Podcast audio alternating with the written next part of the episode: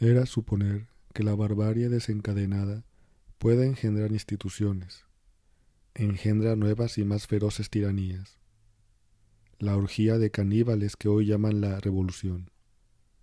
No conocía por entonces la ilimitada pasividad, la paciencia orejona, la tolerancia criminal de nuestro pueblo, para con todos los dictadores que saben usar el terror. José Vasconcelos.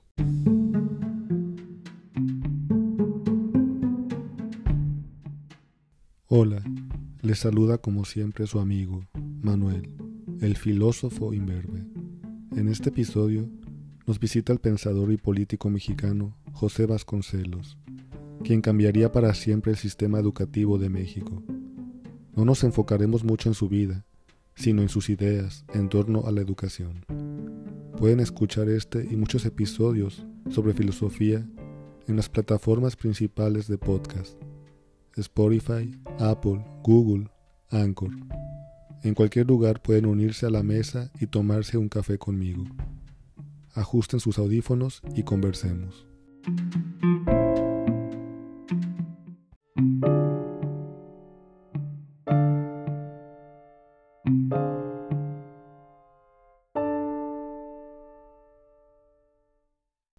José Vasconcelos nació en 1882 y falleció en 1959.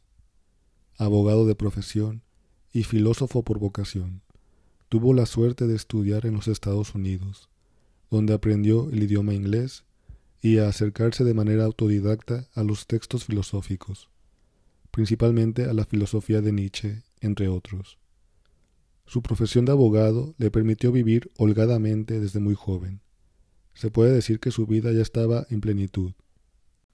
En el gobierno de Álvaro Obregón fungió como secretario de Educación, y en esta etapa de su vida es cuando se lanza a la tarea de no solo alfabetizar al país, sino más bien transformarlo mediante la educación. Y en breve veremos la idea educativa de este pensador.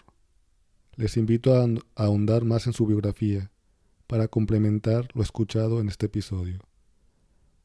Para este programa me apoyo en el libro publicado por el Fondo de Cultura Económica, titulado Se llamaba Vasconcelos, escrito por José Joaquín Blanco. Las citas están tomadas de este libro.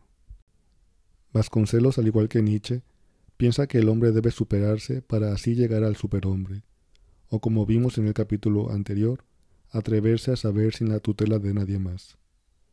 Nuestro pensador buscaba que el pueblo saliera de la caverna por sus propias fuerzas, a través de la educación. Más que una revolución, Vasconcelos buscaba redimir al pueblo de su ignorancia. Y voy a citar. La redención mediante educación exigía el esfuerzo coordinado de tres misioneros, el maestro, el artista y el libro. Más aún, cada uno de estos debía ser también los otros dos, un triple misionero. Termino cita. El proyecto vasconceliano era cambiar la forma de pensar del pueblo.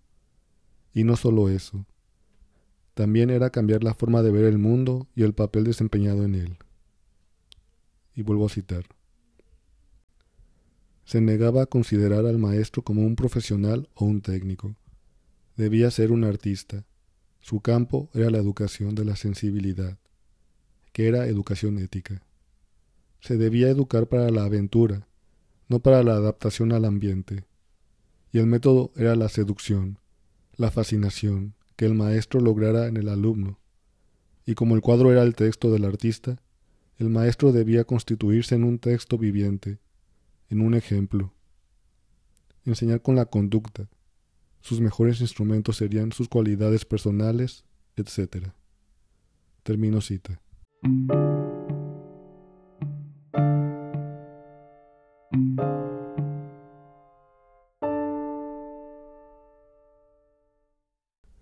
Vasconcelos se oponía al estilo educativo de Estados Unidos, el cual consistía en adaptar al alumno al medio, al estilo de Dewey.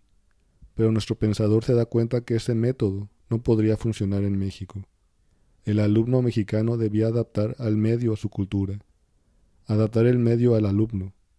La cosmovisión mexicana es mestiza, mezcla de lo español e indígena, de lo religioso y lo laico, En pocas palabras, la cultura mexicana es bastante amplia y compleja para reducirla y pretender adaptarla a su medio.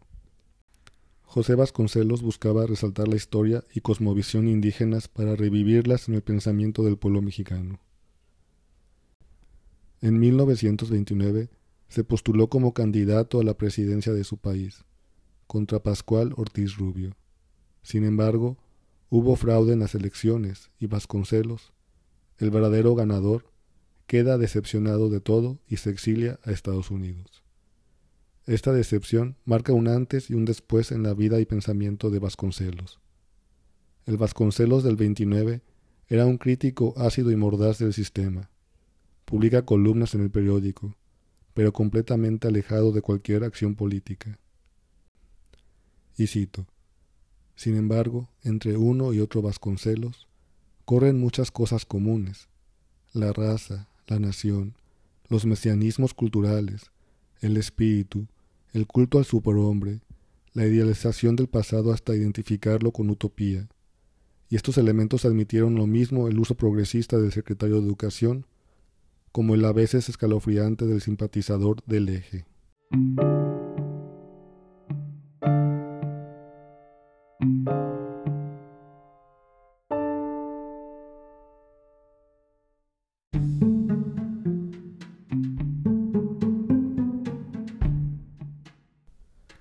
Vasconcelos lamentablemente fue simpatizante de Hitler, pero esto no demerita su acción educativa y su pensamiento. Solo es una sombra en su vida.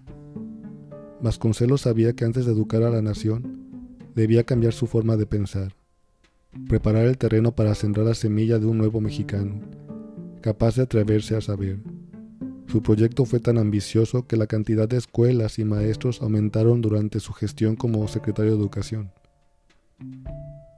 Gracias por acompañarme en esta conversación. Pueden hacer sugerencias en mis redes sociales, Twitter e Instagram. Me encuentran como filósofo imberbe. Cuídense mucho y tengan muchos amigos libros, en especial libros. Hasta pronto.